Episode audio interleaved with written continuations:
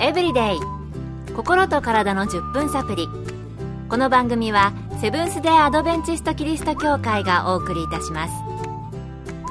皆様お元気でしょうか？森田美恵です。今日もあなたやあなたの大切な人の心と体の健康に役立つ情報を短い10分間にぎゅっと詰め込んでお届けします。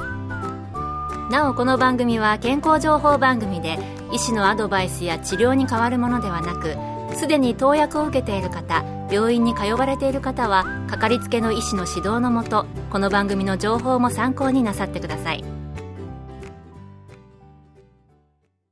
あなたは妊娠中に血圧が上がったなんていう経験ありますか？私は海外でも出産経験があるんですけれども、なんとか大丈夫でした。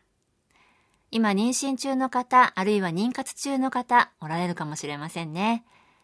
そこで今日のトピックは、妊娠中の高血圧と歯間全症です。歯間全症、あまり聞いたことがない言葉かもしれませんが、お話の中で説明があります。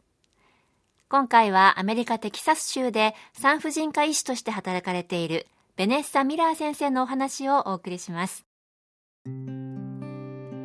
妊娠中の高血圧は妊娠20週後に最高血圧が140以上または最低血圧が90以上を4時間以上置いて2度連続して計測された時に診断されます。妊娠中に見られる高血圧は大きく4つに分類されます。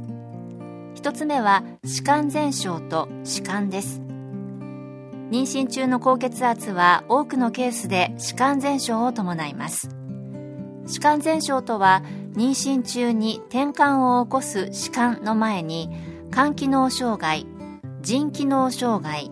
浮腫息切れ視覚障害などいくつかの症状が出ることです。程度に幅があるのですぐに症状が出ない場合がありますがまず新しく高血圧症と診断されタンパク尿が見られます。そして通常は妊娠20週以降に見られます。歯間全症が進むと目脳腎臓肝臓など多くの臓器に影響をきたします。歯間は妊娠中に新しく転換を起こした時に診断されます。歯間は歯間全症が治療されずにいると起こると言われています。これは胎児と母体に大きな危険をもたらします。2つ目は慢性の高血圧症です。ここでの慢性の高血圧症とは妊娠前または妊娠20週以内からある高血圧のことです。3つ目は歯間全症を併発した慢性の高血圧症です。歯間全症が慢性の高血圧症と同時に起こることはとても危険です。それはひどい歯間になる危険が高いだけではなく子宮が破れたり胎児の命に関わる危険性があります。そして4つ目は妊娠による高血圧症です。これは妊娠20週以降に起こりますが臓器のダメージやタンパク尿などは見られません。この高血圧症は歯間全症の原因になるケースもありますのでしっかり観察しておく必要があります。妊娠中に見られる高血圧ってかなり危険なんですね。では、どのような人にリスクがあるのでしょうか？特に歯間、歯間全症、妊娠中の高血圧などの家族歴がある方はリスクがあります。また、40歳以上の妊娠、糖尿病、高血圧、肥満、すでに多くの出産をした人にリスクがあります。家族歴がある方、40歳以降に妊娠をした方、また、もともと糖尿病や高血圧があったり、肥満や出産を多くした人にリスクがあるんですね。健康エブリデイ心と体の10分サプリこの番組はセブンス・デ・アドベンチスト・キリスト教会がお送りしています今日は妊娠中の高血圧と歯間全症について、アメリカテキサス州で産婦人科医として働かれているベネッサ・ミラー先生のお話をお送りしています。